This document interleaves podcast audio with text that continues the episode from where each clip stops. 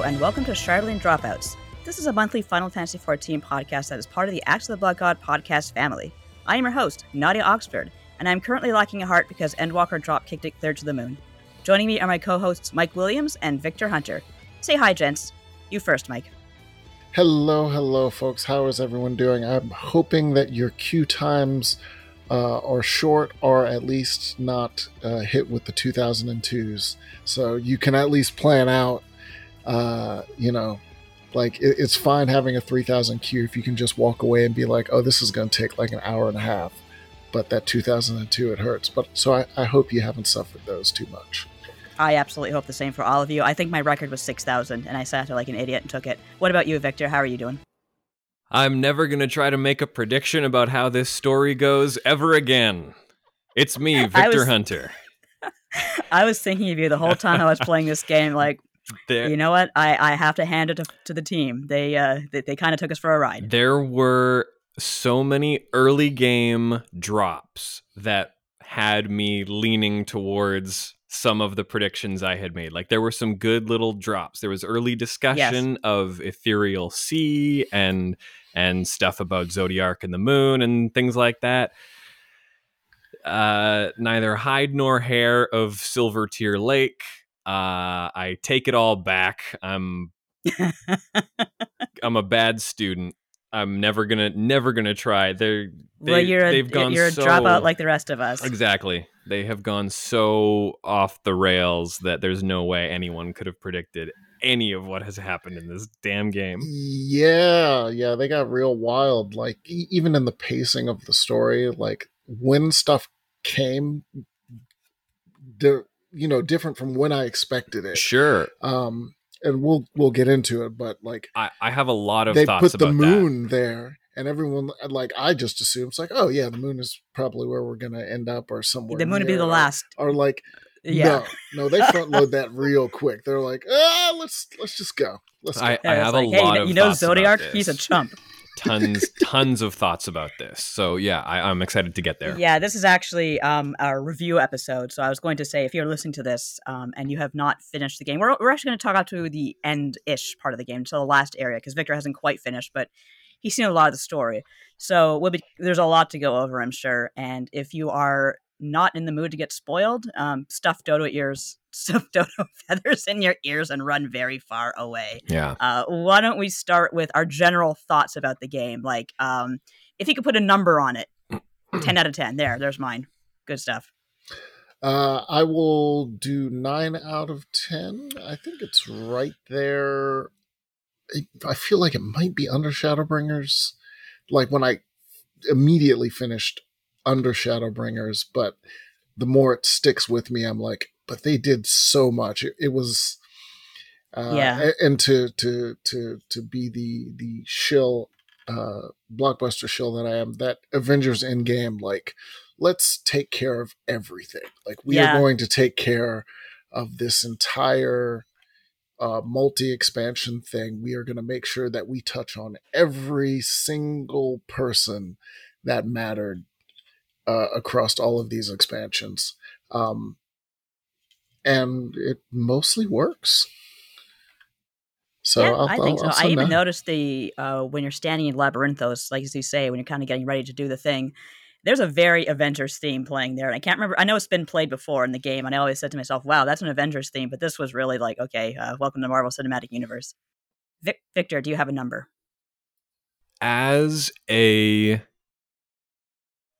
as the conclusion of the Hydaelyn and Zodiark arc and the the culmination of all of 14's narrative so far and as the as the logical endpoint of what what Heavensward started Stormblood refined, Shadowbringers perfected, uh, it is absolutely a 10 out of 10. Mm-hmm. Uh, no question. Uh, if, if this is if if this is the Final Fantasy 14 you are waiting for, it it will please you to no end. That said, as a as a Final Fantasy 14 experience that I come to FF14 for, it's it's a little less than that. Uh, Mhm. and and I'll, I'll- we'll we'll probably hit upon all of the reasons why uh, throughout this discussion. But yeah, uh, I, I'm guessing they're mostly story related. Some of them are story related. Yeah, uh, some of them are pacing related. Um, Some Mhm. of them are, but but but at the same time, I understand where they all come from and why they had to happen and why the world is the way it is. But I I do have some qualms. But we'll we'll I, get to I'm this. sure. Yeah. I think personally, uh, see, I'm really eager to hear your opinion after you're done the whole game. Sure. Yeah.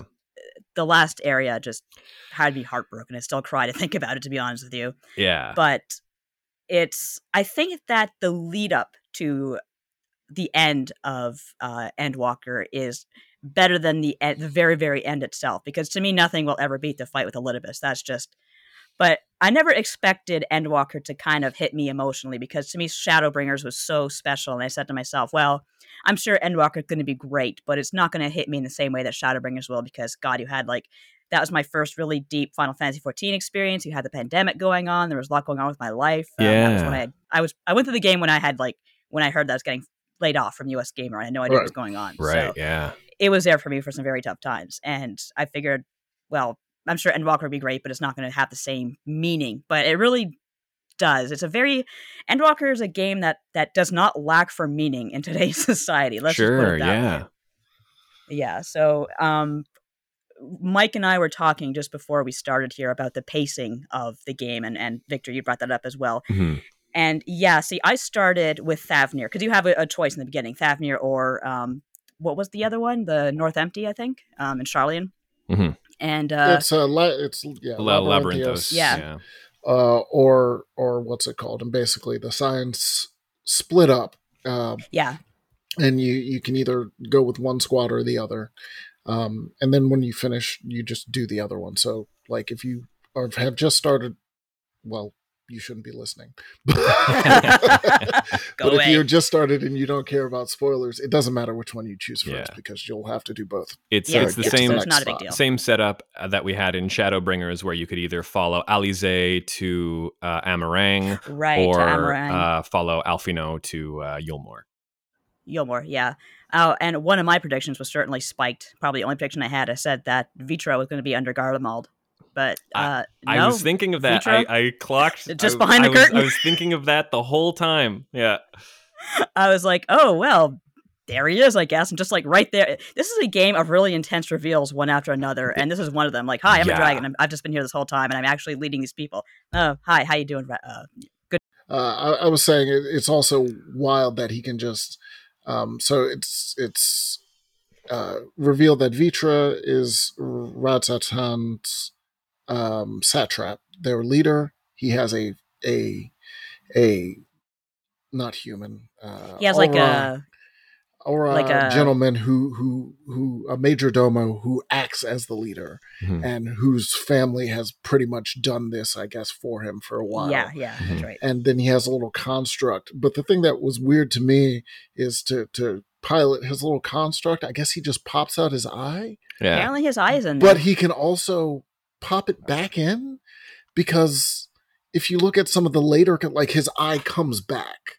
So like when he is not using the little fake, Sure. a little construct aura, Yeah. yeah. he can just put his eye back in, and I was just like, wait, what? I i loved the little bit where it was it was some NPCs talking about his last uh like uh um what, what do you call it? What do you call the little kid? I, His- I was saying, uh, oh, his last. I, I call him a um, familiar. yeah, yeah, Avatar or whatever. Yeah, They, Yeah. They, they talk about his uh, like servant or whatever his his little his retainer we'll call him. Uh, there's Yeah. some NPCs talking about his last retainer and and they say, "Oh yeah, no, he he was also relatively young, but he quit not too long ago, and they say he's he's working, you know, somewhere else, like he's gone somewhere else, and it's yeah. like it's very like laying the groundwork. This was well before the reveal that he's his his familiar, but just that like he's set up this whole lore of this this never ending cycle of like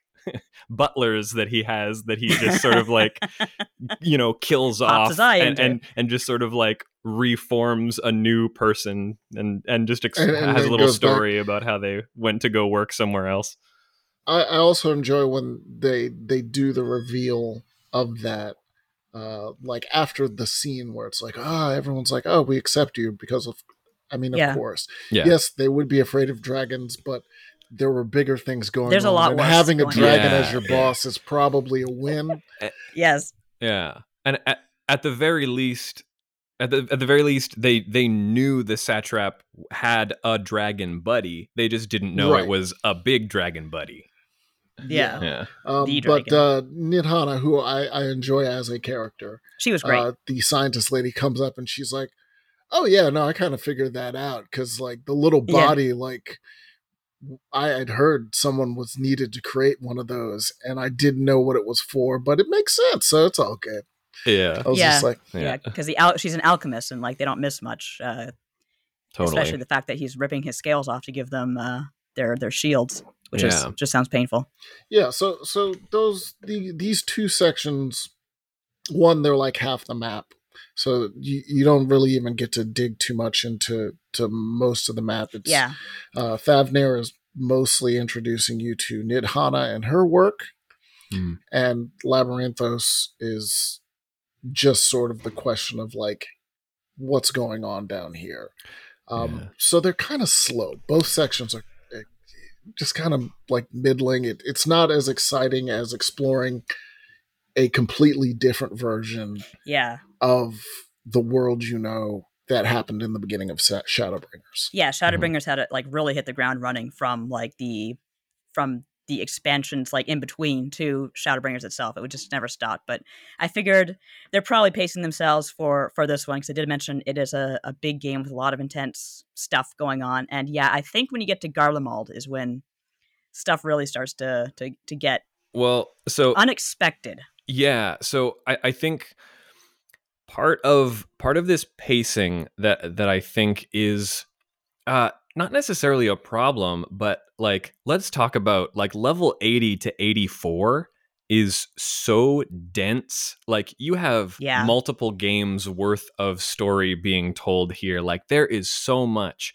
And I think a lot of this stems from the fact that that they wanted to make 6.0 it's a self-contained thing wrap it all up instead of the way they've done before which is extend the story into the 0.1, 0.2, and point 0.3 patches and then point 0.4 and point 0.5 are prologue for the next game. They wanted to make sure they did it all in 6.0 and and finished it off and Yeah. you can tell that like you know with Heavensward we had Thordan at the end of 3.0 and then we had nidhogg in 3.3 and that was like those were the two main boss fights that concluded whatever Yeah. arcs those were representative of so here we have that condensed just smushed in as few levels as they possibly can which is where we get like you know we're we're doing the Garlemald stuff at level 83 and that's like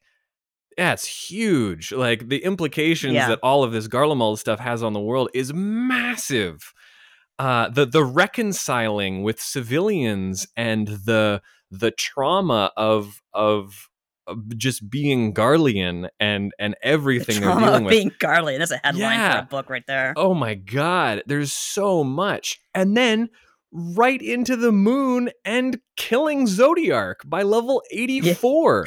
like that's that's bonkers. That that I there's no doubt in my mind that if they were going by the uh the the old sort of formula of laying out these games, that would have been extended to level 90. To- like to towards the which is where I was like I was like because like once you get to Garlemald it gets it gets meaty it gets real Yeah. meaty it's like all right let's let's really get into it. Uh, Julius and the the the thing with the uh, Garlean survivors, Yeah. and then the revelation of like the the radio thing was just like uh, The radio thing. uh, was fantastic. that's when I said, I, I when that happened, I said that's when I said, oh god, all of Victor's predictions have gone right out the window because nobody Yeah. predicted a, a magic ass radio like Yeah. protecting Guardians I, from I did. tempering. I don't think anyone predicted Anima showing up as a metaphor for nationalism. Yeah. Like- yes. using using the the body of uh Zenos's dad is just like I was like because when you do Tower of Zot, they're like, oh, there's a there's a body part in there. That's real Yeah. weird. yeah. Yeah. Which reminded It's me of like- Jenova. It's like, oh, they, Yeah. they literally just cut this dude up and put him in all these like that's real weird. Yeah. And then uh sort of that whole the Julius storyline where he's over time it's like, well, like I'm really supposed to hate you, but I he's like, I got nothing. Like I Mhm. got like I need any sort of help I got. And then even I was like, how are they gonna convince uh his boss to to and at the Ah. end the dude's just like, Oh, you can't. He's like, Perfect. Oh, I'm just Yeah. he's like, Yep. I I this is the life I've lived for my entire life. This is what I believed in and I can't change. And he just Yeah.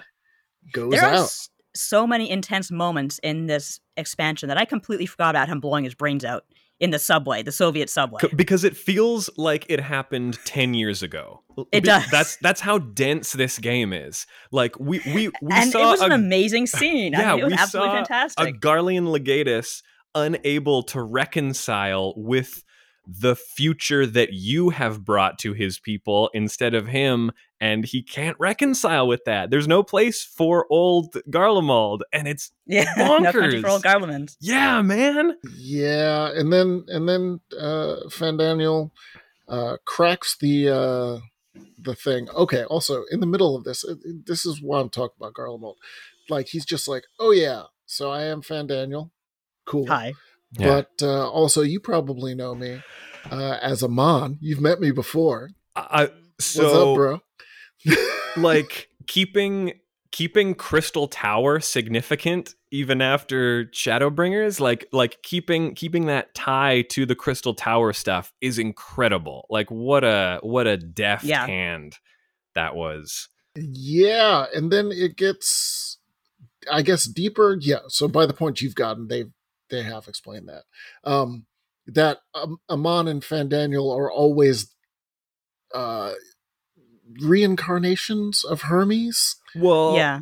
yeah Not always, but at least the main ones that we care about are Hermes. Yeah, I, I would very much like to track the the lives and sundered uh, bodies of the Ascians. I, I feel like if there's something to keep uh, related to the Ascians going further into expansions, it's like meeting other sundered bits of some of these characters. I feel like that's going to be a through line that we'll see for expansions to come, regardless of whether yeah, or not. Yeah, you know, I, I think that one thing that has been confirmed in this game is that nobody disappears ever.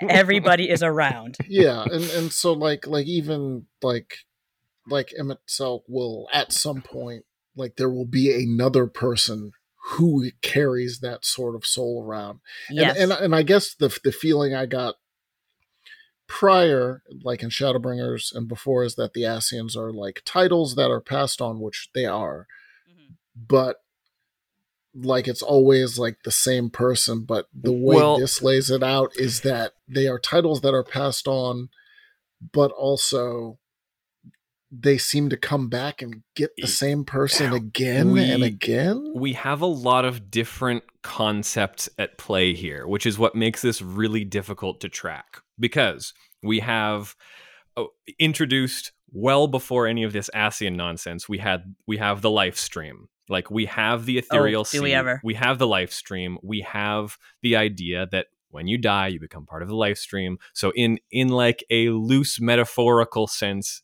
the life stream was always treated as like a "Ah, like no one's ever gone honey. Like you'll always carry this Yeah. person in your heart. Don't worry.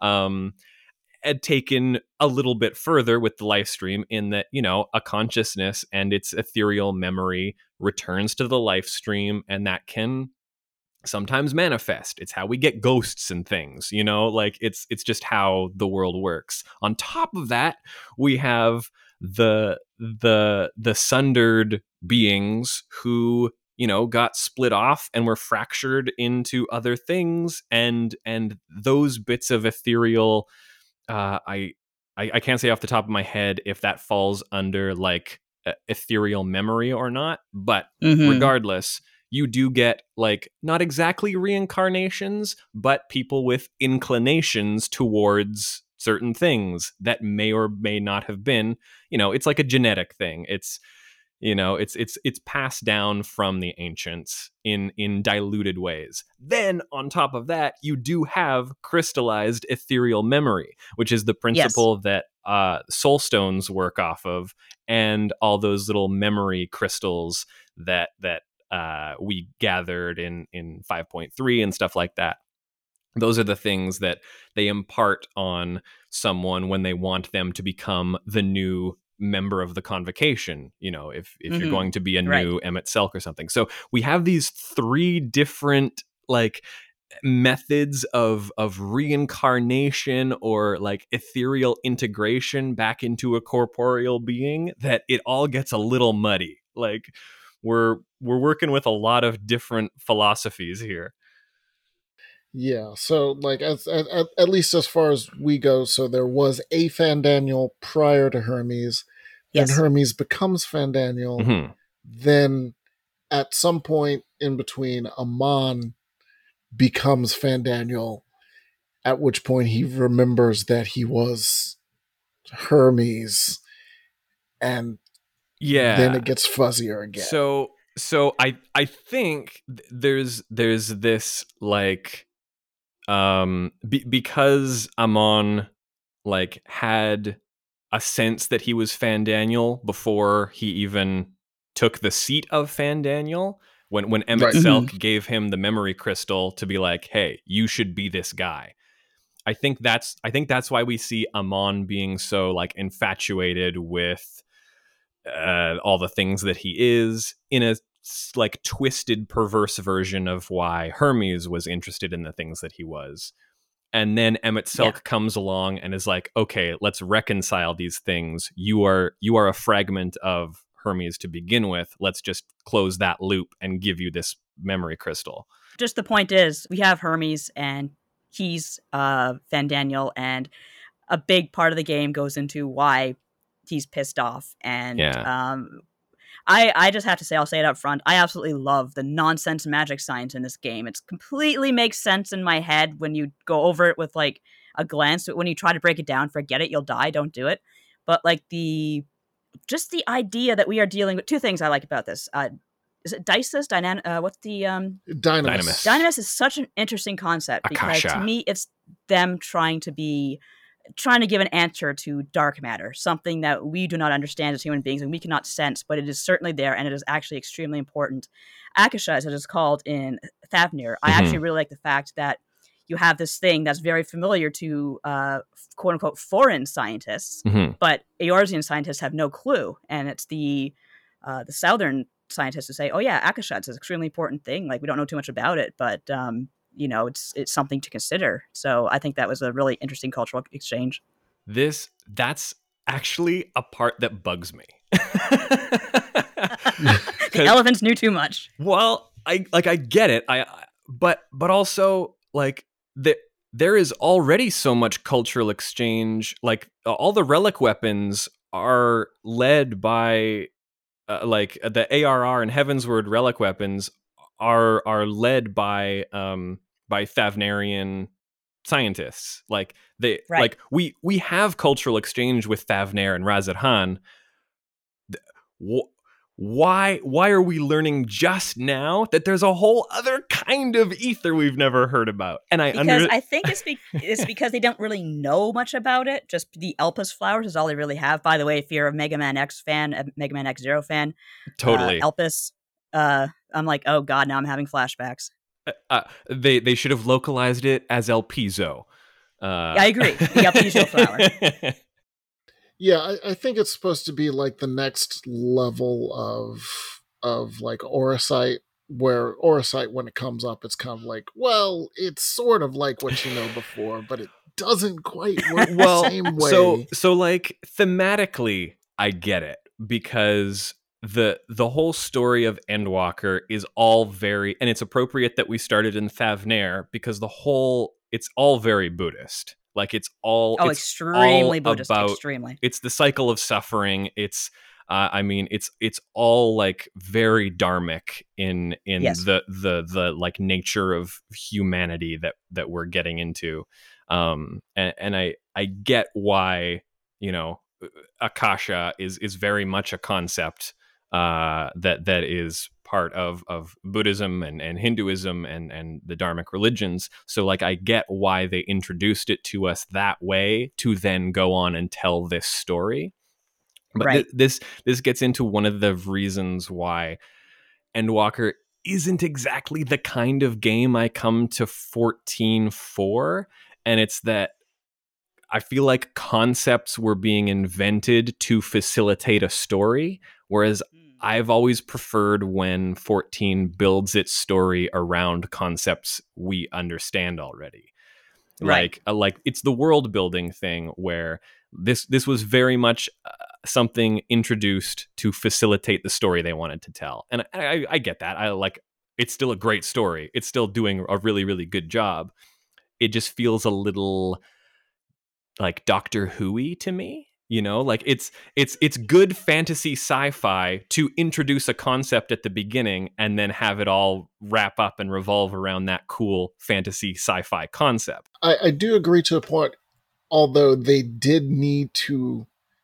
I, I think what happened is they looked at what they established with the final days previously in Shadowbringers, mm-hmm. and they're like, actually, how do we explain all of I these Totally. that was Like- one thing that was 100%, really bothering me Yeah. because that was one thing that Yeah. was uh, on my mind was this is the same thing that the it, it- Shadowbringers established how powerful the Ascians were and how they were gods. Why? What chance do we have against this thing that they fell to? Like, Yeah. why are we? How are we even going to succeed? And Yeah. well, they gave us an answer. And I, I think you were saying, Nadia, on Twitter, like y- you we've seen this story told before. We've Oh, seen absolutely. like we've like this is especially and I don't know, maybe there's somebody out there who knows like the the sort of like cultural origin of this, but this is big in Japanese. Like this is huge in toku and anime and like Yeah, exactly. Because you were mentioning like the the Buddhist roots, and of course, Japan is a, uh, has a, a Buddhism as one of his major religions. so yeah, yeah. I think maybe kids were introduced to the concept of eternal suffering long before Western kids. So yeah. it's it's the same way we have stories about I don't know the whatever we whatever stories we, we have in the West. They they kind of had the same things going on in the East, just their own versions of it. So yeah. yeah, that's what I was saying with um, Endwalker and Shadowbringers both. They're both very basic stories. One's about like the suffering. Uh, one's about the cycle of like suffering, and we can't have good unless we have bad. And it's a very, uh, very sort of um, simple thing to say, but the Mhm. way that Shadowbringers and Endwalker writes around it, that's what counts, and it does a really good job of that. Totally. I, I I agree with that. uh, and then it, it's so so again, all of this stuff is is is relatively like early on. Yeah. Yes, And Yeah, even and even then- the, even okay, the so- so Hermes they- stuff is like level 85 86 like yeah, so so then they they crack crack the seal on Zodiark. And so uh, when I head to the moon, I'm thinking it's going to run like the others. right. The other maps where I only get half of Mhm. them. Yes, and you come and I back. was like, okay, and then we're going to come back Yeah. later. No, you you you get there, you look at the crystals, and then they destroy the last one and summon Zodiark, and that's your first try. Yeah. yes. Zodiark was our first trial, guys. What are we doing? I had a friend in in uh, in Discord who just lost his mind. Like, why am I going up against Zodiark? What is happening here? Yeah. So, um, and then uh, Fandaniel uh, kills him because uh, that was uh, uh, at, at the end of it. Uh, Fandaniel and later you learn Hermes is just the ultimate nihilist, Mhm. uh, and that was actually because of uh, what's his name? Uh, the the emperor dude. Xande. Uh, I Xande? always- yeah. Xande, yes. Um, apparently, when he was Amon, he brought Xande back, and then Xande was like, "Nah, man, it all sucks. It like, like all my great works, it didn't matter. I died, and it all Yeah. sucked. It's not worth it." Um, which is part of the Crystal Tower, why he turns to the Void. Um, but here it was the reason that uh, Amon slash Fandaniel was just like, "Nah, just d- let's burn it Yeah. all down." Yeah. uh, which like he had he wasn't at least when they show you Hermes, he wasn't like fully into that. Although he he jumped to it real quick. He kind of did. Okay, so we'll just move on to um, Elpis, the actual landmass of Elpis, which I was not expecting. Put that up. God, I was never expecting in a thousand years. I knew Emet-Selch would be back. He's too popular. Yes. And I have to say, his I, I, I'm fine with Emet-Selch. He's not my favorite. He's not my least favorite. Anything like that. I like him a lot. He his whole arrival there is justified to me, just for the moment when we'll go we'll go into this more detail. But Hermes sees the void and it peers back at him, Yeah. and Emet-Selch just says, "What were you expecting? yeah. Yeah. really? You looked into the void and you didn't prepare yourself for the fact your answers might not be there, and you're going to have an existential cri- uh, crisis. You dumbass." You complete dumbass. And to me, it's like Emet-Selch. That's why you're here. this this whole section is redeemed for me like going into it i was like oh this is writing for the fans like this is writing for people Yes. who love the Ascians and loved the shadowbringers stuff and and it feels like it it was just it was kind of put in here to justify seeing all our favorite Ascians as they once were as ancients broing broing around and having having chats but Yeah. some of the writing for Emet-Selch here is really good and really great, like foreshadowing for him and where he ends Yes. up in Shadowbringers. and and it makes him the interesting thing that they they they sort of allied both sides is that he is heroic or at least a good guy Sure. but you can still like he never really turns from what we saw No, but you can see the seeds planted, and that's really, really good. Um, Yeah. I, Yeah. I think what I liked about this part was like in Shadowbringers, we don't really see the hubris of Amaurot. Like, w- Right. it's it's yes. it's never a tale of like it's not like the Allagans where it was a civilization that just got too powerful beyond their means and that was their Mhm. downfall you know like it, it wasn't it wasn't the fall of a great empire it was a people who pretty much were doing pretty good like like they they had most stuff figured out philosophically anyway and then and then it just kind of collapsed underneath them and it was tragic and that was what made Yeah. Emet-Selch so redeemable um and here we get that we get to see what it was they were missing and that's just empathy for anything other than themselves empathy for anything. yeah, yeah. That was one thing I always liked about the way the um, the Ascians are written. Is uh, in Shadowbringers when I got to their city uh, for the first time. First of all, I'm like, holy shit, this is this is huge. My husband's like, is this a Transformer city? Because it honestly looks Yeah. like it. totally But everyone there greets you warmly, and they think you're a kid, and that's actually an extremely interesting uh, thing that that's actually much later in the game. I can't say it because Victor doesn't know yet. Cool. But they treated they treat you warmly, and they think you're kids, and they're not. Because as you said, Victor, you see a, a great empire that fell, you immediately expect, oh, they were arrogant, they didn't care. whatever. Yeah. they have empathy. It's just not the right kind of empathy. It's very Yeah. strange, and you see that a lot in Elpis. And when I first saw Meteion, I said, "Oh God, something's going to happen to that kid, and it's all going to go to hell." Oh, the I was right about that. second, the absolute second. second. we saw her, she's too bright-eyed and bushy-tailed. She has too much love in her heart. She's uh this she's Grimes to uh Hermes is Elon Musk and it's all going downhill. Emmett Selk is like, I mean, what did you expect, man? So the the the turning point and the the place that where everything went Mhm. wrong was um Hermes is having a crisis of faith. What's life about? So he sends copies of Meteion out into the world, uh, floating on Dynamis to figure out talk to other civilizations and see what they find.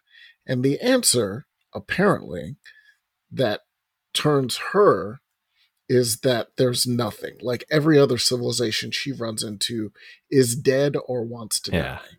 It's the Fermi And that- paradox. Yeah. Right. And that breaks him and it sort of breaks her because she doesn't want to disappoint him. Because they're linked emotionally, yeah. Right. So the thing that got me, I was like, like, man, you you fell into despair real quick. Uh, but then the other side was, wait, why is every civilization like you? You would think like you'd run into at least a couple of civilizations that were midway on the road. Yeah. Yeah. I was wondering about that myself too. And I don't know if it's because Endwalker is making a point about how you have to have the good and the bad because it, there are different reasons why these civilizations fell. They talk explicitly about the Dragon Star. They talk explicitly about the Omicrons. I I love Um, that they just they just run through the gamut of every sci-fi uh like, like Yes. um idea like every every sort of premise every sci-fi premise gets Here's the nailed Terminator planet. yeah like Yeah, no, uh, and and it, it's great, and uh, I, yeah, they'll they'll get Yeah. to it. They'll get to you'll get to it eventually. yeah Um, uh, but I was kind of like, wow, like It is something is going on. I, I feel like I feel like yeah. all- See, now that you said that, I feel like Square Enix, like I said, was trying to drive a point home about hope, and because a lot of these civilizations, not all of them fell because they're trying to achieve perfection, but in a lot of cases, a lot of them did, and they're like they just wasted away from being like bored and, and apathetic. And yeah it's kind of insinuated that's where the Ascians were heading as well. well and and i think that it's this was one of those instances where we we need this to be true so we can tell this story you know Yeah, um, Right. yeah, absolutely. but it's it's very much like we were talking about being interested in what elements of FF4 where they were going to implement into Endwalker Mhm. and I wasn't predicting that the whole theme of After Years was going to show up like After Years yeah, this is the plot of After Years this is the like we've sorry trav- everybody. yeah sorry spoilers for the after years which is probably the best way to experience it uh is that you discover that the, the moon in the case of after years was a research vessel sent across the stars to determine or, or the crystals anyway were were research uh, uh probes sent out to test the the lives of distant planets. Yes, and and uh, a moon shows up and it is a vessel and the beings on it realize sorry like we we sent these crystals out to all kinds of different planets and none of them were worth saving like they were all miserable and we hate them all and you're going to die too and you're next. and and that's like that's the really dark twist of after years is when you're in that final dungeon you fight a bunch of bosses that they uh, brought from ff1 to 6 and they're like yeah these are the remains of all the other worlds we visited and here's here's what we brought back. So the implication is that like the worlds of ff1 to 6 were all obliterated by the creator but that's neither here nor there No, you're absolutely right about the after years comparison. I, when I when I saw what was going on, I said they can't be doing this. That's hilarious. I, Yeah. That's the most Final Fantasy 14 thing ever. We're gonna have Final Fantasy 4 references. The after years. That's what you get. but I have to say though, when um Meteion goes dark, so to speak, Mhm. I thought she was she caught in contact with Jenova. I thought for sure because I was looking at the Elpis. When you look around Elpis, I realized, and I should have realized this so much earlier, the Ascians are basically just analogs for the ancients in Final Fantasy VII. Exact same thing. They settle planets. They can create. When they die, quote unquote, they go back to the planet. So I Sure, thought to yeah. myself, wow, that would be a really great twist if they brought Jenova in here. But no, it's just existential dread. yeah Yeah, yeah, and it's uh, it's a lot. So then after, so Moon, Elpis, and we go back to Labyrinthos. B- before we move on, the one uh, one other thing that I wanted to bring up, and and is part of like the my Elon Musk and Grimes analogy, is that like Hermes feels like you know you know it's the bias of we, we live in a world that is algorithmically based and and we we see the biases of the people who make the programs that we live our lives off of all the time Right. And part of hermes bias and what Emet-Selch points out is you didn't ask the right question like you you you weren't thinking holistically about this you went in with preconceptions and of course you Yes. got back an answer that didn't serve us well because you weren't thinking about this weren't on a grander yeah, scale Your, your method sucked. Right. yeah yeah and I, I, I, I do think we're we're probably gonna. I, I think after Endwalker, bring the the scope down just a little think bit. so Probably. probably, So re- Kinda have to. We're, we're, we're at a, we're at a reset scope, but I also think we're not going to lose the fact that we can uh, go elsewhere. sure yeah Um, and I do think that the idea that we have ended up, that all these civilizations ended up dead, is going to be related to something else. Right. Hmm. I think that idea will come back. I think it has to because, as you said, yes, they're probably going to scale things back a bit story wise. But the point is, we've been to the edge of the universe and yeah we've seen what lies beyond and beyond and beyond. It's kind of a little mundane to say, "Oh, let's I don't know, retrieve this child and bring her back to his mother or whatever." Yeah, because uh, like Vic said, like yes, for the story they needed to tell, all the civilizations needed to be dead. Mhm. Hmm but it doesn't make much sense. And there's nothing more eldritch horror than some sort of evil corruption sure thing lying under the surface of well the and universe. and Yeah, and the, the writers of 14 are are better at nothing than just grasping onto something they used like incidentally in a story earlier and turning Yes. that turning that into guess its what, own grand narrative so I, I think you're right i don't want it to i want the scope to like come down quite a bit i really just want to I just think it chill a will, little but it will go Yeah. back up. I think we will be chilling for a bit. sure Uh, the beast quests aren't available yet, are they? I, I don't think it's. i don't think so no no, no, With no raid They have not. They will be adding beasts, and they'll probably be adding another. I think they said another Palace of the Dead. They just haven't said what Oh. that is. ooh Um, okay Oh, I didn't know that. because that's that's seemingly where we are now. Where we're just alternating between catch up mechanics. Yeah, so yeah. not a Bozja, not a Eureka. It's a Palace of the Dead this time. Um, man, you need to get to the end of You that because there's there's there's one spot in Oh, the dang end, it. Uh, in the end section where the, it's Square Enix being like, you know nothing. yeah Like you know absolutely nothing about where we Great. can go.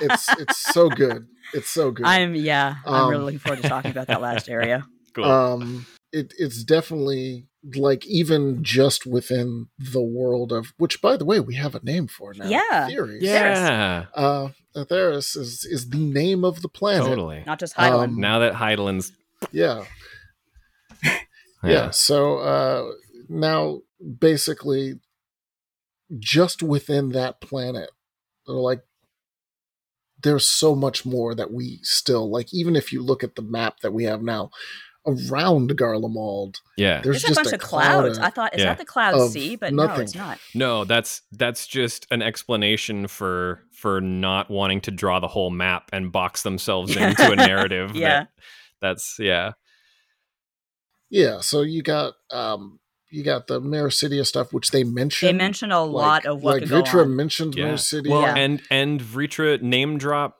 uh, he he name drops uh, Azdaja, who is the last of Midgardsormr's brood that we have not met Yeah, yet. yeah. So we still haven't met them. They they were silent. Yeah, and they keep uh, they kept dropping uh where G'raha Tia comes from, Korthos. That's right, Korthos. I realized What's that. the new name? the name? Corvos. they yeah. drop it.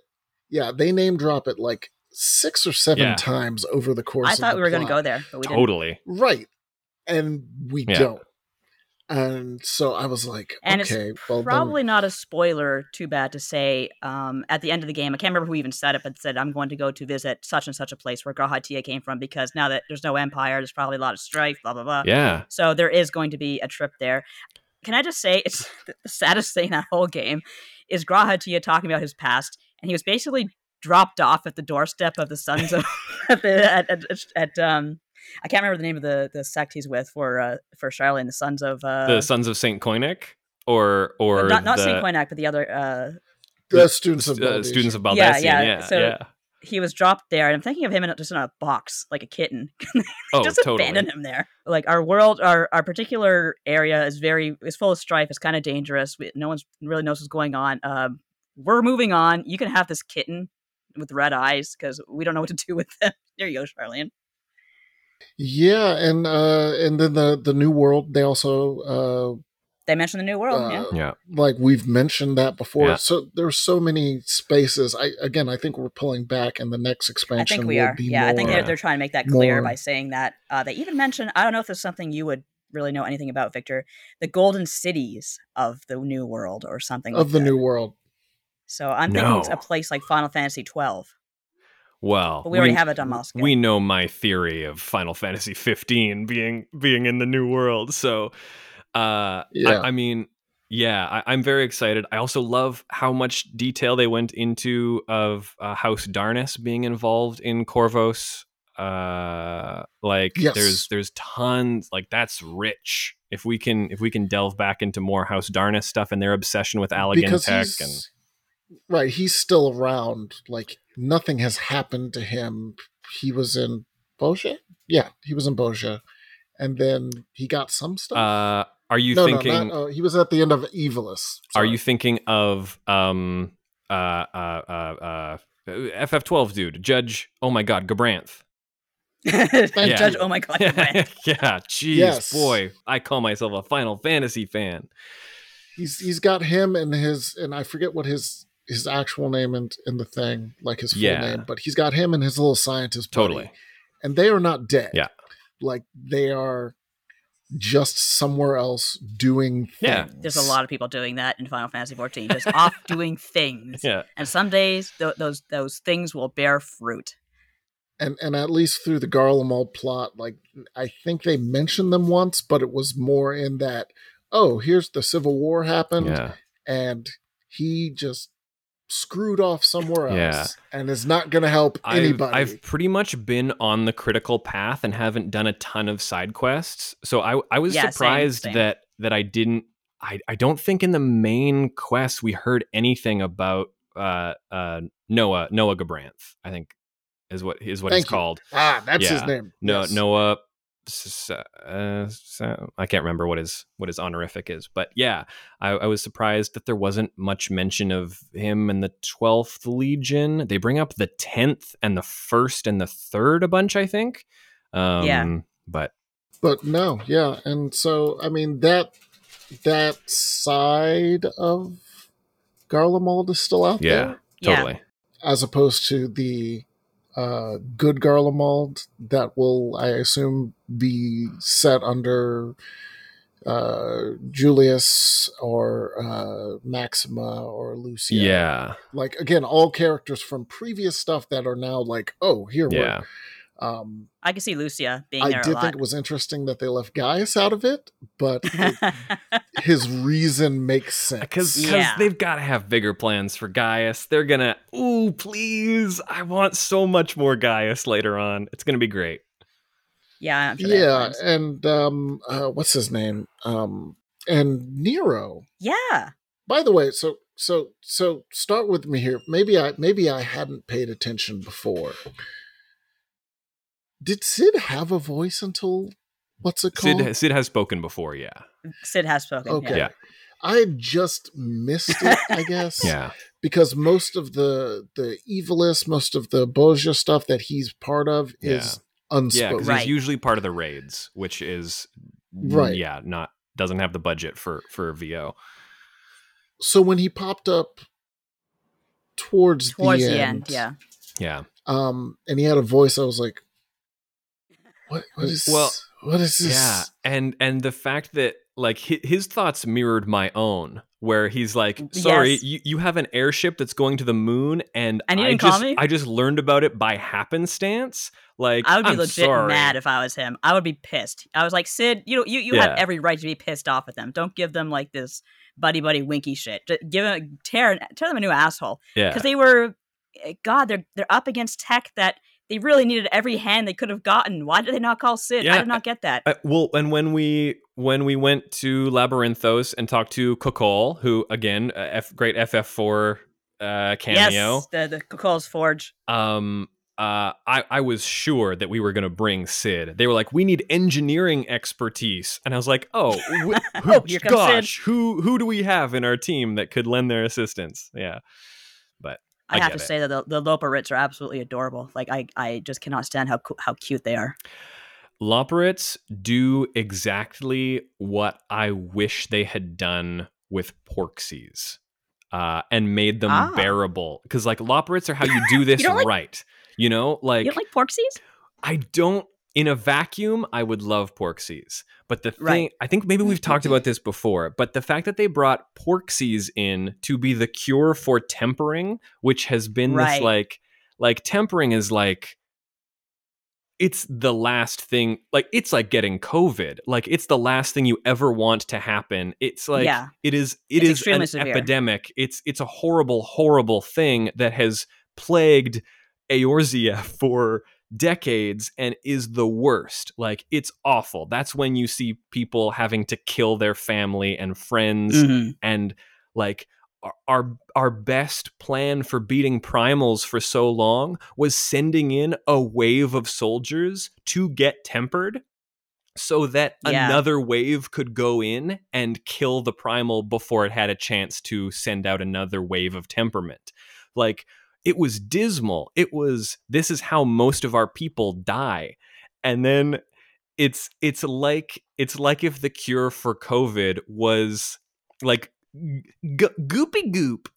And it was, and and it had like a Listen fun a little a fun little face on it. And it was like it, if it was like mountain dew or something and and we were just like we have to treat this horrible horrible affliction with this goofy goofy remedy Yeah, I totally see where you're coming from because I actually wrote a thing for, I think it was Inverse, about like tempering and, and comparing it to traumatic brain injuries in the family and Sure, yeah. saying seeing how I didn't. It's not like I'd never expected a cure for tempering. Of course, I expected a cure for tempering, but Yeah.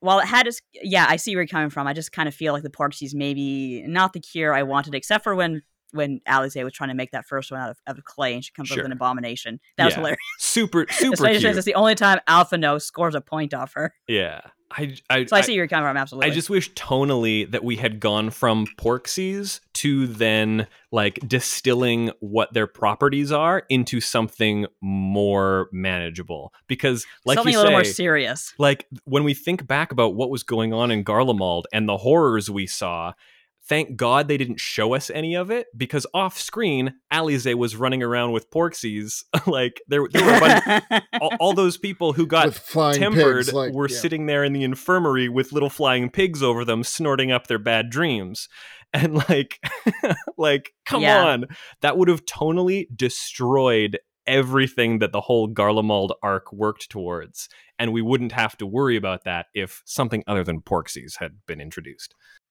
I, I, t- yeah, I totally agree. They should have, as you said, distilled something, make it into a potion. yeah Because you're right, the Porxies, adorable as they are, are are not the greatest solution. Yeah. So, for all of Shadowbringer's strengths, that was definitely one of his weaknesses. Especially, as you say, Garlemald was such a, a grim, dire place where shit really starts to go down. yeah And that opening moment, which I thought was really interesting, where Alphinaud just casually uses magic in front of a Garlean and they freak out and they run and they freeze to death and die with their sister. it's fantastic That was like, that's a side of um, invasion and conquest and colonialism that's not explored. Like, I think it, I, I read somewhere that it took years, literal years, for women soldiers to cover their heads when they're in Afghanistan, and because like that's an extremely important thing to to women in that culture, and sure just being defiant about it and saying, "Oh, well, that's not our way." It's just Yeah. not the way to make people comfortable. And as we saw with Alpha uh, with Alphinaud, just he wasn't thinking. Obviously, he's like, "Oh, here's Sure. magic. It's it's what we do." And the Garleans are like, "Oh my god, that's sorcery!" Like, there's an NPC who says something to the effect, or maybe it was Julius who says that soldiers see magic all the time, but uh-huh. citizens almost never see it. Yeah. Yeah. It, it would be like brandishing a gun in front of a civilian out of nowhere who has never Exactly. even like heard of a gun Right. before. And it's just, yeah, it's totally terrifying. Um, but like the Loporrits, as cute as they are and and as wonderful, they have their own existential dread. They are there for a reason. Like they Yes. they they they have a really good arc to them themselves and it, it makes it a lot more manageable. Yeah, because they they they have a purpose, but they don't really know how to get that purpose across. That was and cute. there's that actually was so cute. Yeah. uh, to get the the the ether currents, the the related side quests for the, Yeah. the blue side quests are literally just like one of them being like, I don't know what to do. Like I I don't particularly have a vibe. I don't have a dream. I don't have a drive to do anything Oh yeah. And I had and and for the Loporrits in this version, their names are basically what they do. Yeah. So the fact that this one doesn't know what to do means it doesn't have a name, which was very like interesting. So It needs Yeah. it needs to name other things and then we can call it naming way. uh yeah so i i, I like the Loporrits. and then uh it also gave uh Urianger something to do it gave him something to Um, do. Totally. Totally. Uh, which, by the way, his moment is one of the the first moments that actually got. Oh, me. that got me hard, and I'm not a fan. Like, I'm not a big really, fan of really me. but Um, where he meets uh his lady's parents, who he has been apparently like he he sent them letters, but he's been avoiding Yeah. them this entire Yeah. time. I Uh, and the way that they played them meeting again was like, oh, I wept this morning. It was the first time first time I cried it, it, during this whole expansion was that was that moment and it took me completely by surprise. It was so well done. It was so beautiful. Uh it was. Yeah. it was. The whole expansion is basically a, well, Shadowbringers as well. For Final Fantasy XIV in general, all about recon- reconciliation and grief, and Mhm. That was just such a simple but nice concept. Like the idea of meetings, because anyone who, any spouse or partner whose, uh, you know, partner dies, of course they're going to be extremely worried about what the parents are going to say, what they're going to think of them, and it's just obviously Urianger has been holding this forever, and he, they finally just kind of gave him that that comfort that they all needed. That was really well done. Totally. and uh, meeting uh, the the parents of Alphinaud and Alice. Mom is great. I love Um. Mom's and now we know where they where they get all of those outfits. Um, uh, it is great, and there's a moment. I don't know if you've gotten. I think I to know, I know the moment you're talking about, and I think that you, do you know what we're talking about? Because uh, where it's revealed that she's been funding the Scions the she's whole been the funding in the, in the shadows. Yes. Yes. yeah, she's been our sugar mama. and didn't tell dad. He's like, she's like, she's like, yeah, I've been taking like we're rich, we're the one percent, so, I'm, So- uh, I've been uh, funding. And dad's like, wait a minute, what? Yeah.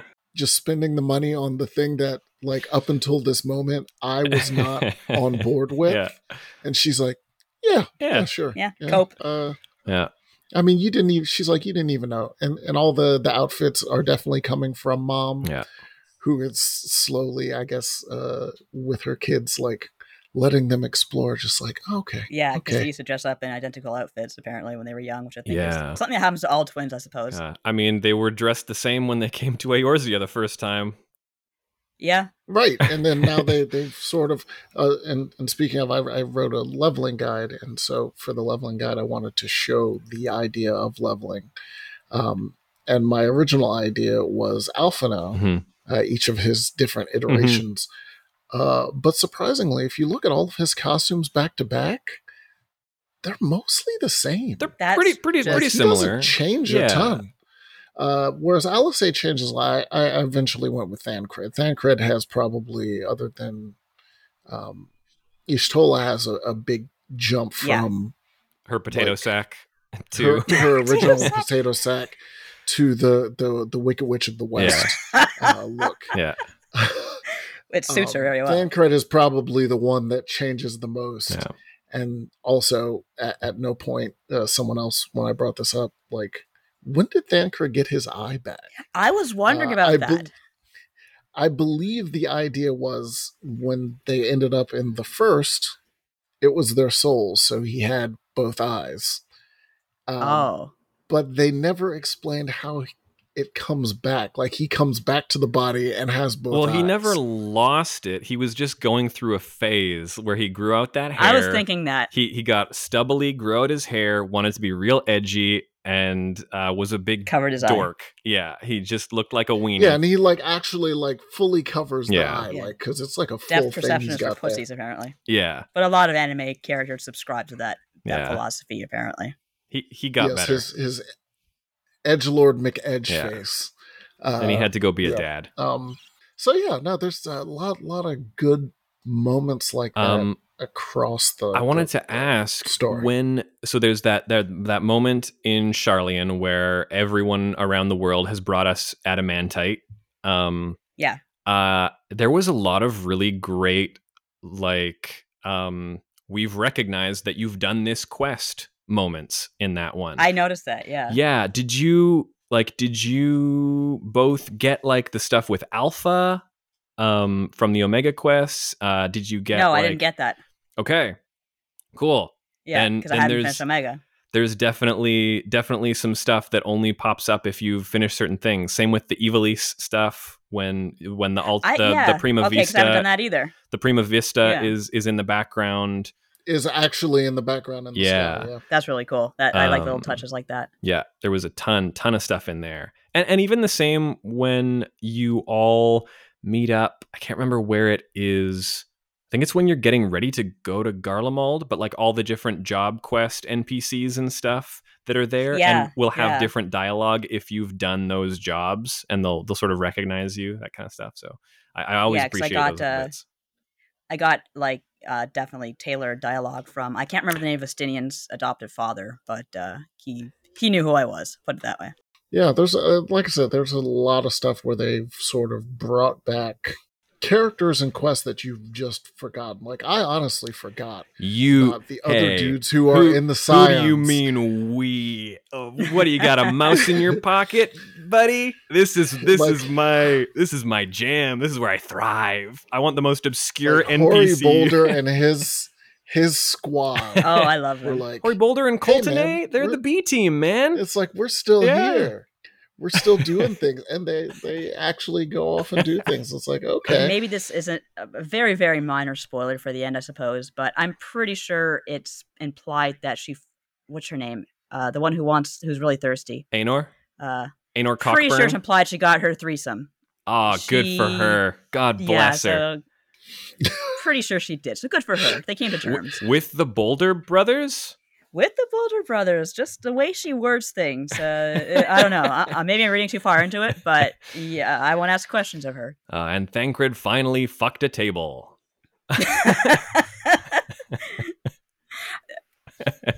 uh, I also I also uh, do uh, give props for giving Krile a little something more to do yes. and acknowledging that she sort of feels like a uh, an extra bit like having her be like oh yeah like I'm not I'm not the the I'm not Tataru and I'm not you guys and I'm just sort of here in the middle Yeah, yeah.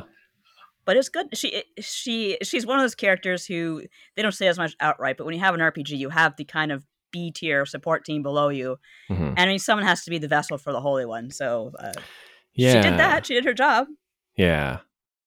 I uh yeah so I um I'm I'm very excited to redo the Ethereal Sea uh with a bunch of different trusts. Uh because I don't I oh yeah. yes Yeah. uh, there was some really great little bits of dialogue. Unfortunately, I've been I've been paladining through this whole thing, so I wasn't able to take Thancred with me, and I really want to see some of his like Minfilia specific dialogue in in the Ethereal Sea. Um, And I, I will say it is interesting that they've have expanded trust. So when you Yes. do trial number 2 mhm. boy, it is a trust trial. So like you get the full squad for Yeah. the That most was part, great. right there with you. so cool. um, That was the only way you could do it. Like So I paladin as well, and having Thancred there with To me to be your off uh, tank feels very cool. Yes, That would be awesome. Yeah. we're we're definitely getting to the point they they still have to bring trust back to some of the older dungeons uh, that you can't command mission through, and uh, now that this new trial trust exists, perhaps the same as well, where players don't need to sort of rely on cues and Yeah. other stuff or the hope to find other players. Uh, 14 is, is still a social game. It's still an MMO, but I, I, I do like the idea of being able to just be like, all right, I mean, I, I want to run a dungeon right now. Exactly. Yeah. It might take a little bit longer, but uh, let's take in, you know, Alphinaud, Alisaie, you know, they definitely improved stole the, it. The go. AI for the trusts. Like I did trusts for pretty much all the dungeons except the ones that I couldn't. So I have no major complaints there. This is the first Um, time I've ever used trusts. Really? Uh, I, I, love trusts. I don't. Uh, oh, the AI was terrible until now. Yeah. Like Well, they were no, all I- I just I like I like the I I like the MMO part of it. I like the, I like the multiplayer aspect. I like the bringing other people through stuff and seeing it with other people. Um, and for the Elpis dungeon, that was the first time I've ever used a trust. Uh, that was a great trust because because I was like, I when am I ever going to get to party with these folks ever again? So I, I figured I might as well. And yeah, yeah, th- there's um definitely a, a couple of moments in the game where you're supposed to use the trust, and that's the Elpis dungeon, which I think was one of my favorites in the game. I love the music for that one. yeah. And as uh, Mike said, the trial with the uh, Hydaelyn, like that was definitely meant to be okay. Everyone, totally. Yeah, totally worth jump it. in. But I also see where you're coming from because I, of course, did a. You have to do a uh, a party for the final boss, Mhm. and it was fun to kind of do that and see the people saying like, you know, good job everyone, and you know, Yeah. it's great, and Yeah. the community is really nice. Uh, I've been really lucky. I, I was stupid. I kept shout and yell on. I shouldn't have done any of that, but I nobody spoiled anything for me.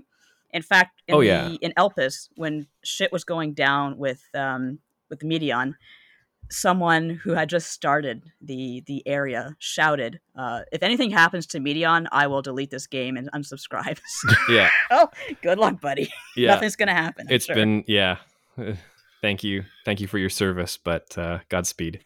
I really want to talk about. I I, I can't. Uh, I just want to say, Mike, the beginning of that last era. You probably know I was crying. Why I was just crying my eyes out. God, you probably know I was crying my eyes out through the whole thing.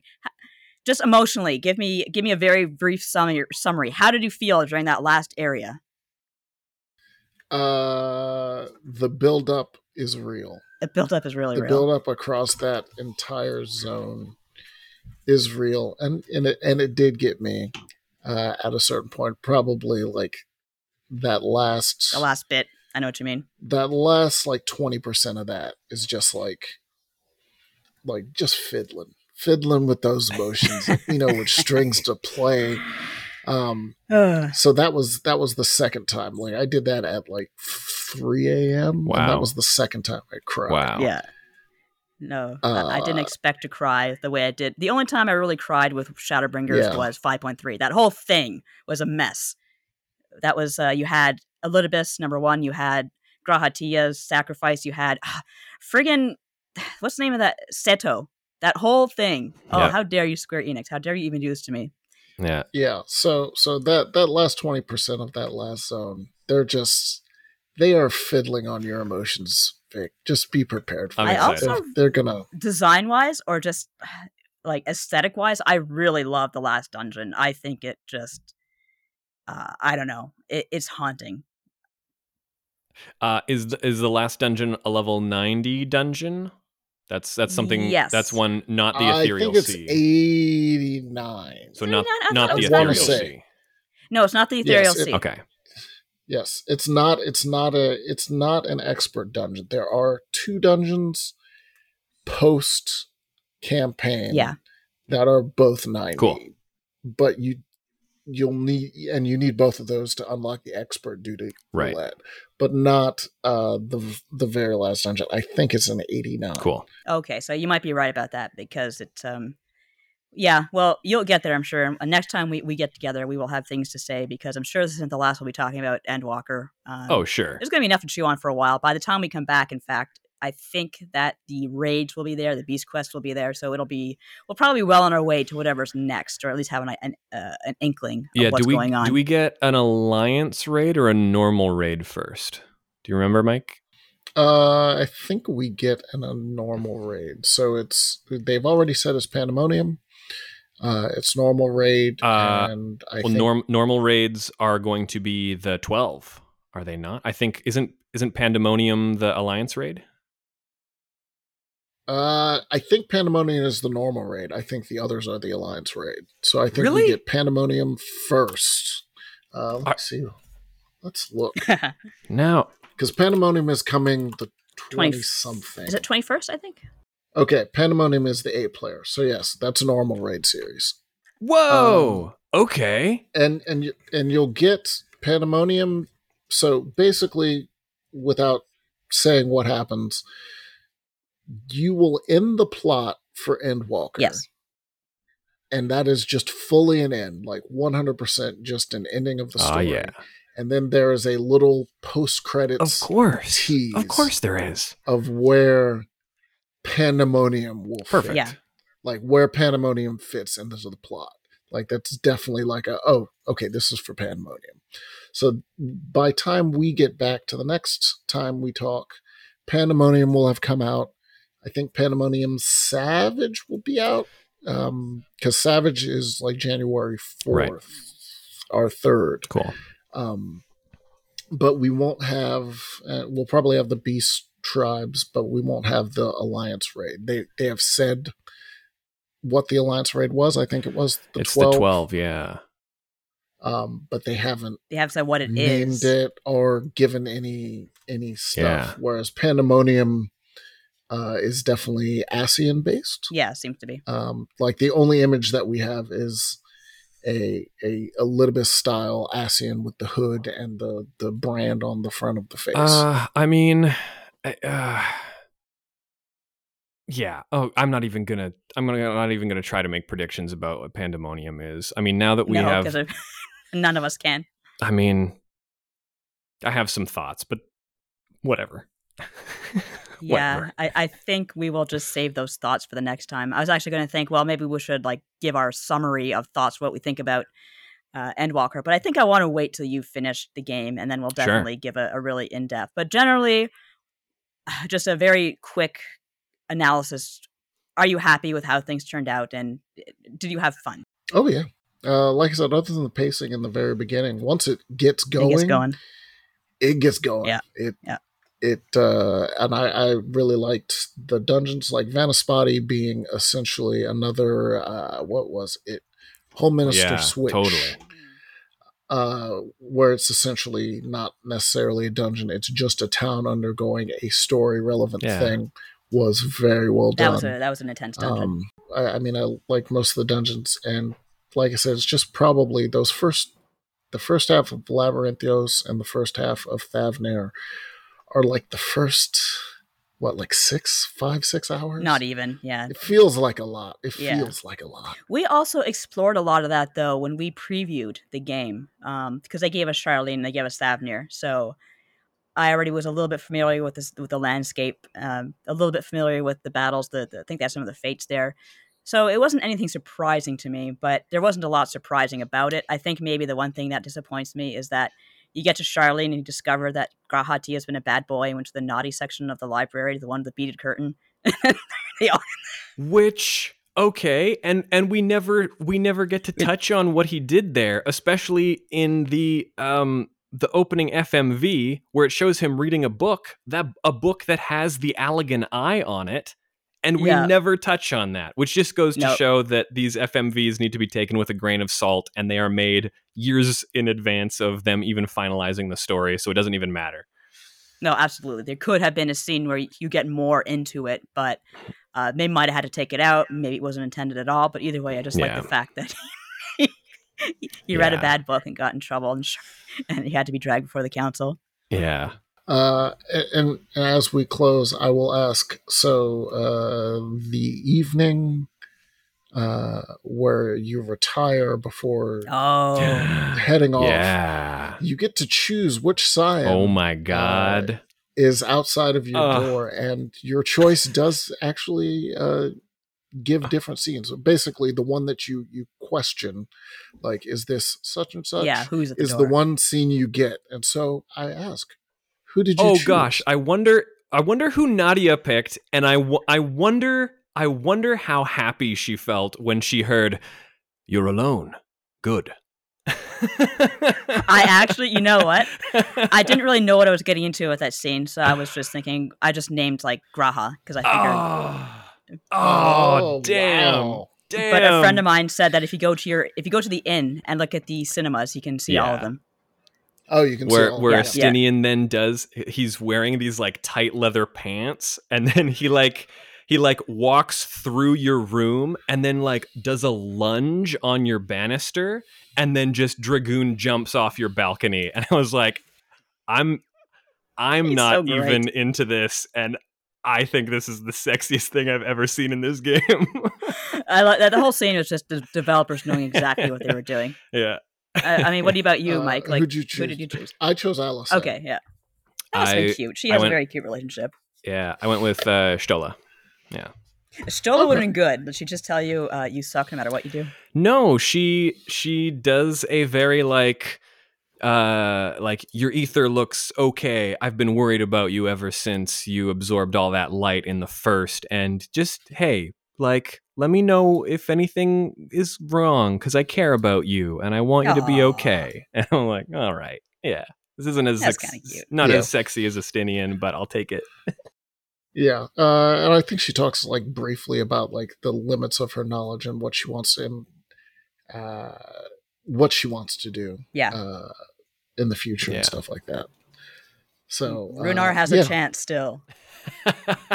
Maybe. He does not. Not even, not No even a little bit. Not while I'm around. Poor Runar. Not while I'm around. Well, I guess we'll just wrap it up for this week, and we will certainly be back uh, next month, and we will have more, more, more Endwalker discussion. I am sure. Uh, thank you so very much for listening, Mike. Why don't you go ahead and promote something? Uh, yes, you can find uh, me every day on Twitter at AutomaticZen, Z-E-N, and you can find me at fanbyte.com, uh, writing about FF14 every day. Uh, our hub on there is called the Link Shell, and we have a Twitter account, which you can follow at Link Shell FF14. Awesome. I'm going to do that. Uh, your guide, actually, the, for the Garlean area saved my ass. Because they're the um, cold, Oh. some, coming out of the cold or something like that. It was called, and you turn into the Garlean for a while, and you're like, "What the frick is going on?" That was I- weird. I can't believe we didn't even touch on that whole section. I forgot Damn! about that It was so good. It was so good. It was amazing, but I was Ah. so lost, and I googled where the fuck am I supposed to go, and Mike's guide came up, and I was like, "Thank you, Mike. I appreciate you." Yeah, because so I was down for that section, and, and then we can go. Uh, I was down till the last two minutes. So Oof. the last part of that Wow. section where you're crawling, Yes. so Um, great. I had two minutes left. So I was like, oh God, how much do I have to crawl? Am I going to have to start this at the very Yeah. beginning?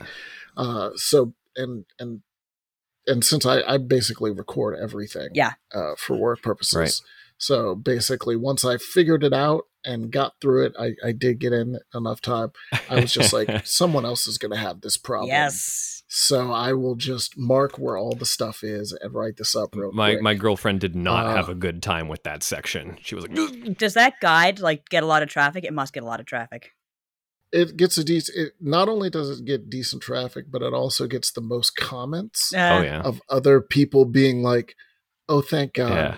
This was the worst section. I had no idea what to do." Yeah. It's brilliant. How dare you? I liked it, but it you was people, so you people have been coddled, coddled for far too long. I'm gonna You're gatekeep. so says the Final Fantasy XI veteran. well, see the like even the beginning of it, I didn't know what to Me do. Like, neither. I'm I'm like, what am I? What am I looking? Totally. for? Like, Exactly. I don't even know what I'm looking Yeah. for here. Yeah, but Uh, y- you so- sorted me out, and I really appreciate you for that. Not a problem. Victor, why don't you promote a thing? Oh, yeah. You can find me at Victor E. Hunter on Twitter. Uh, if you don't hate the sound of my voice, you can hear more of it in Nintendo's very own Dragalia Lost. Uh, um, I have. Oh, if, if you want to get brush up on the history of Xande and Amon and Allag and the Crystal Tower, Uh, you can listen to my uh, Encyclopedia Eorzea audiobook project on YouTube. Uh, I have a whole section about about the rise and fall of of Allag, uh, and I think that's probably it for me. And again, you can support Sharlayan Dropouts and Axe of the Blood God at patreon.com forward slash Blood God Pod. Both podcasts are available a week early and ad free at the $5 level. A $10 pledge will also get you access to even more monthly specials. Like, uh, basically, we just did a Pantheon on Persona 5, and that was a great discussion. I don't know if either of you listened to that yet, but um, I, I, ha- I have to say that I was just really on the fence about bringing it into the Pantheon or not. And I won't tell you what my final verdict was, but I will say it's a great episode, and uh, you should listen to it. But uh, in the meantime, we will be back next month. So thank you for listening, and may your duty finder wait times be short.